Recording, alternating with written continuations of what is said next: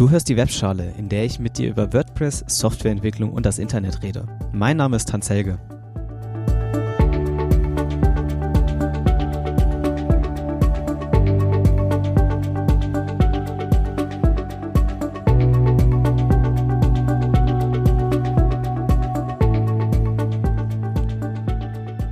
Heute möchte ich mit euch über Open Source Projekte reden, im genaueren auch äh, definieren, wie man Open Source überhaupt beschreibt. Open Source ist ein großes Thema und gerade bei uns in der Webentwicklung doch sehr beliebt, bekannt. Aber oft wissen Leute gar nicht wirklich, was damit anzufangen ist. Viele Definitionen schwören umher und oftmals gibt es auch Verwirrung. Dennoch hat Open Source viele Bereiche beeinflusst und andere Bereiche auch regelrecht inspiriert. So gibt es zum Beispiel Open Access, welches sich mit der wissenschaftlichen ähm, Variante dahinter befasst, dass man wissenschaftlichen Papers und äh, Informationen frei zugänglich macht. Open Hardware ist ein ganz anderer Ansatz, der auch davon inspiriert wurde. Und zwar geht es darum, dass man Schaltpläne und alles, was man wirklich physisch herstellen kann, frei zur Verfügung stellt, die Information dahinter. Und es gibt auch sogenannten Open Content. Wenn man also zum Beispiel diesen Podcast oder auch Blogbeiträge, Bücher, alles, was Content enthält, wirklich frei zur Verfügung stellt. Dennoch ist Open Source nochmal spezieller und geht den Ganzen doch auch ein bisschen voran. Open Source hat, wie eben schon erwähnt, viele verschiedene Definitionen. Für mich ist, gibt es so, habe ich mir so eine Basisdefinition zusammengelegt ich definiere Open Source als ähm, ja, die Open Source beschreibt quasi Softwareprojekte, bei denen der Quellcode offen liegt. Mehr nicht und mehr nicht mehr und nicht weniger. So einfach. Ähm, dabei können Open Source Projekte kostenlos sein, müssen sie allerdings nicht. So ist meine persönliche Definition, weil es doch äh, in vielen Bereichen so ist, so habe ich das festgestellt. Allerdings ist es nicht immer so und vor allem sagen das nicht alle. Open Source selber wurde unter anderem von einer Initiative, die lustigerweise Open Source Initiative heißt, geprägt. Und die haben quasi diesen Begriff als Marketinginstrument in die Welt gesetzt. Vorher schwörte vor allem eigentlich der Begriff Free Software umher und das Ganze geht ja ähm, auf die DIY, also die Do-it-yourself-Bewegung, so in den 60ern und ähm, die freie Software-Bewegung in den 70ern zurück. Diese zwei Bewegungen haben quasi die Open-Source-Bewegung, die wir jetzt haben, maßgeblich beeinflusst. Und aus dieser freien Software-Bewegung, also der Free Source, ähm, den, aus dem Free Source Movement, ähm, haben sich dann die Gründer dieser Open Source Initiative doch ein bisschen ähm, ja, wie soll man sagen, ein bisschen übergangen gefühlt, ist das falsche Wort, aber vor allem haben sie sich überlegt, dass dieser ganze Free Source Begriff ein bisschen negativ annonciert wird. Und so haben sie dann angefangen, die Open Source Initiative zu gründen und den Begriff Open Source bewusst marketingmäßig einzusetzen, um solche Software zu fördern, äh, ihnen Gesicht zu verleihen und damit halt auch einen gewissen Status. Denn gerade so in den 2000ern angefangen, haben auch die Medien und die Presse den Begriff Open Source immer stärker verwendet. Die OSI, also die Open Source Initiative, hat viele, äh, viele Merkmale, also zehn Stück, um genau zu sein, die die vollständige Definition für Open Source ähm, regeln. Die drei wichtigsten charakteristischen Merkmale sind erstens, die Software, das heißt der Quelltext, liegt in einer für den Menschen lesbaren, verständlichen Form vor. Zweitens, die Software darf beliebig kopiert, verbreitet und genutzt werden.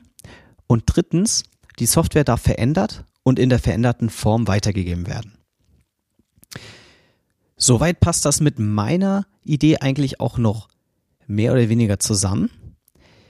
Es gibt aber, ich möchte jetzt nur ein paar Punkte noch hervorheben aus der vollständigen Definition, ist zum Beispiel die freie Weitergabe. Die OSI sagt ganz klar, Open Source heißt auch kostenlose Software. Man darf sie oder man muss sie frei weitergeben. Jeder darf sie verwenden. Und genau das ist der nächste Punkt. Jeder.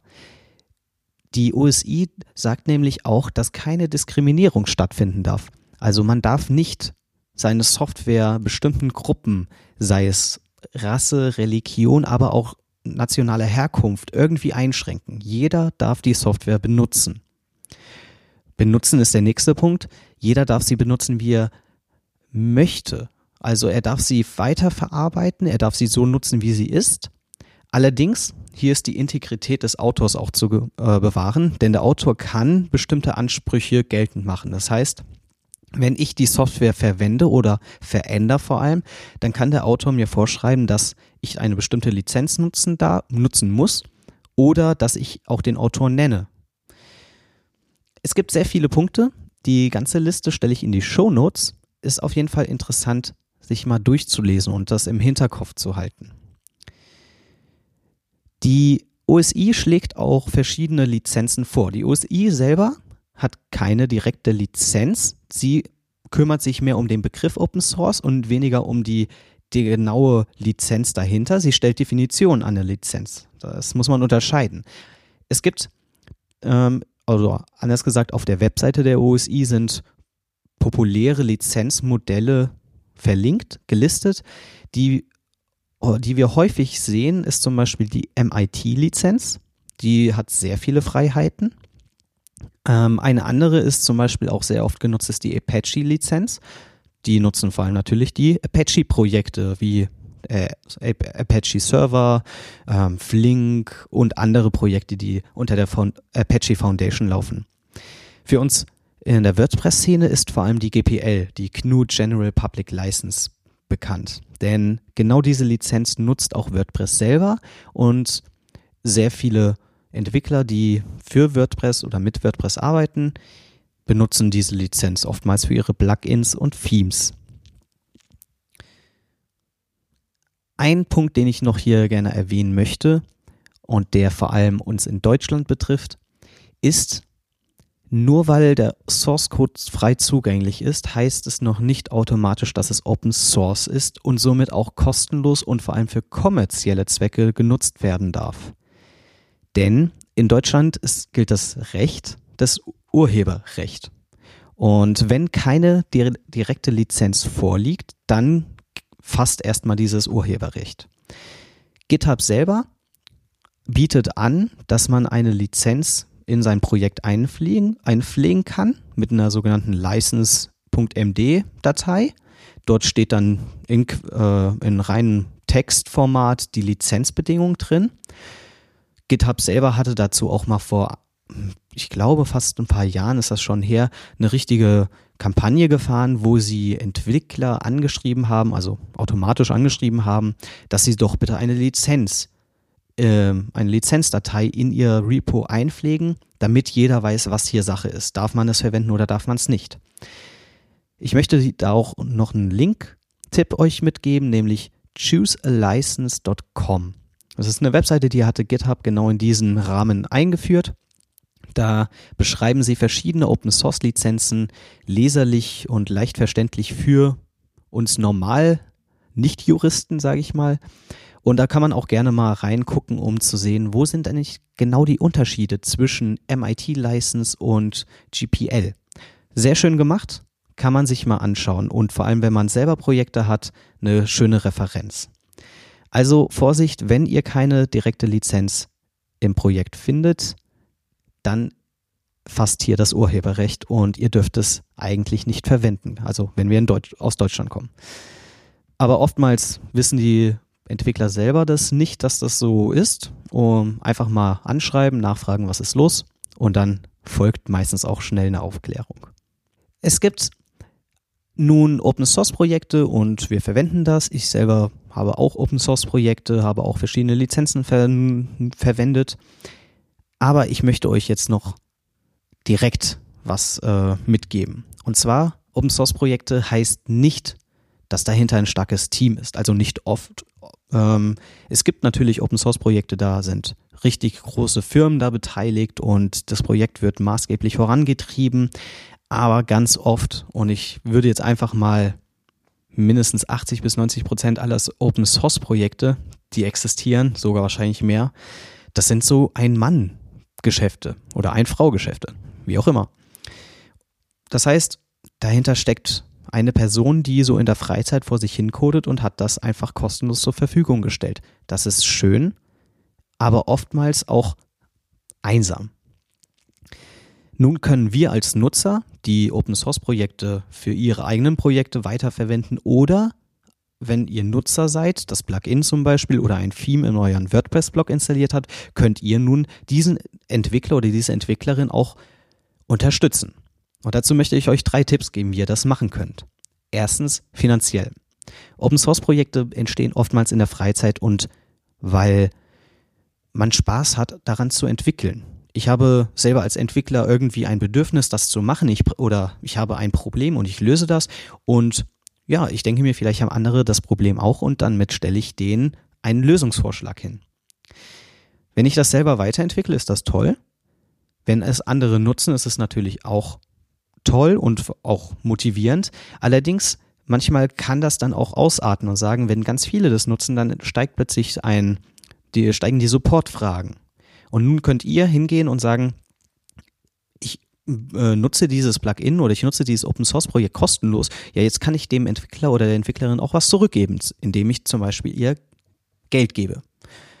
Viele Open Source Projekte haben PayPal, Spendenbutton irgendwo versteckt oder man kann über Services wie GitTip ein kleines Trinkgeld hinterlassen oder mit Bitcoin zahlen oder wenn das Projekt schon ein bisschen größer ist und vielleicht einfach mal nachschauen, vielleicht gibt es eine Pro-Version zu kaufen. Selbst wenn ihr jetzt die Pro-Features nicht wirklich bräuchtet, überlegt einfach mal, vielleicht kaufe ich mir die Pro-Version und ich unterstütze damit den Entwickler. Okay, nun finanziell oder sobald es um Geld geht, ist das ja immer so ein Thema. Ich meine, gerade wir in Deutschland sprechen weniger darüber und das ist so ein kleines Tabuthema. Keiner soll mir in meine Finanzen reinreden. Deswegen habe ich noch einen zweiten Tipp für euch. Der ist kostenlos und geht sehr, sehr schnell. Und zwar schreibt den Entwickler, der Entwicklerin einfach mal eine Dankesmail. So einfach kann es manchmal sein. Einfach mal Danke sagen, dass das Projekt existiert. Lob, Anerkennung, vielleicht auch ein Feedback geben. Ja, das klappt vielleicht noch nicht so gut, aber im Großen und Ganzen ist man zufrieden. Das kann enorm motivieren. Ich kann das aus eigener Erfahrung bestätigen, dass wenn ich aus, äh, in meinen Projekten manchmal stecken bleibe und dann gibt es so eine Durststrecke und dann kommt plötzlich so eine Mail reingeflattert, dass ein, ich hatte das vor einigen Monaten, dass ein Nutzer aus Venezuela mir geschrieben hat, hey, ich habe dein Plugin gefunden, das hat mir echt weitergeholfen, tolle Sache, danke dafür. Das ist ein enormer Motivationsschub und hilft wirklich dabei, sich nochmal aufzuraffen und weiter zu programmieren. Geht super schnell, kann ich euch nur empfehlen. Macht das einfach mal an, äh, an schreibt an eure Lieblingsentwickler und ihr werdet denen ein richtiges Lächeln aufs Gesicht zaubern. Der dritte Tipp, den ich euch geben möchte, der betrifft jetzt vor allem nur die WordPress-Nutzer, ist, ihr könnt jedes Plugin und Theme im WordPress Repository bewerten. Das geht auch sehr schnell.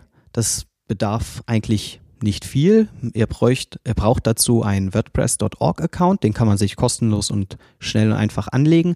Und dann favorisiert eure Lieblings-Plugins, ähm, bewertet die Plugins. Da gibt es dann dieses Fünf-Sterne-System, das man ja kennt aus anderen Plattformen und sagt einfach dort, einfach mal öffentlich Danke, jo, das klappt. Und wenn ihr schon in dem Zuge seid, könnt ihr auch noch gleich bestätigen, dass diese Plugin-Version mit eurer WordPress-Installation funktioniert. Darunter gibt es noch einen extra Button, den ihr klicken müsst. Das ist auch ganz schnell erledigt, kann man sehr gut machen und hilft den Entwicklern ein bisschen beliebter zu werden im Sinne von, das Plugin wird höher bewertet. Das heißt, wenn ich dann nach den Keywords suche und das Plugin hat ganz viele 5-Sterne-Bewertungen, dann hilft es dem Plugin selber in der Rangliste zu steigen und andere Nutzer sehen, ha, interessant, viele Nutzer vertrauen wohl diesem Plugin, dann muss das wohl gut sein. Also auch eine einfache und kostenlose Variante, euren Entwickler oder eure Entwicklerin zu unterstützen. Damit möchte ich es jetzt auch schon belassen. Schaut auch mal auf meinem Blog vorbei unter blog.hanshelgebürger.de. Dort findet ihr immer wieder neue Blogbeiträge rund um das Thema WordPress, Softwareentwicklung und Internet allgemein. Bleibt mir gewogen. Bis zum nächsten Mal.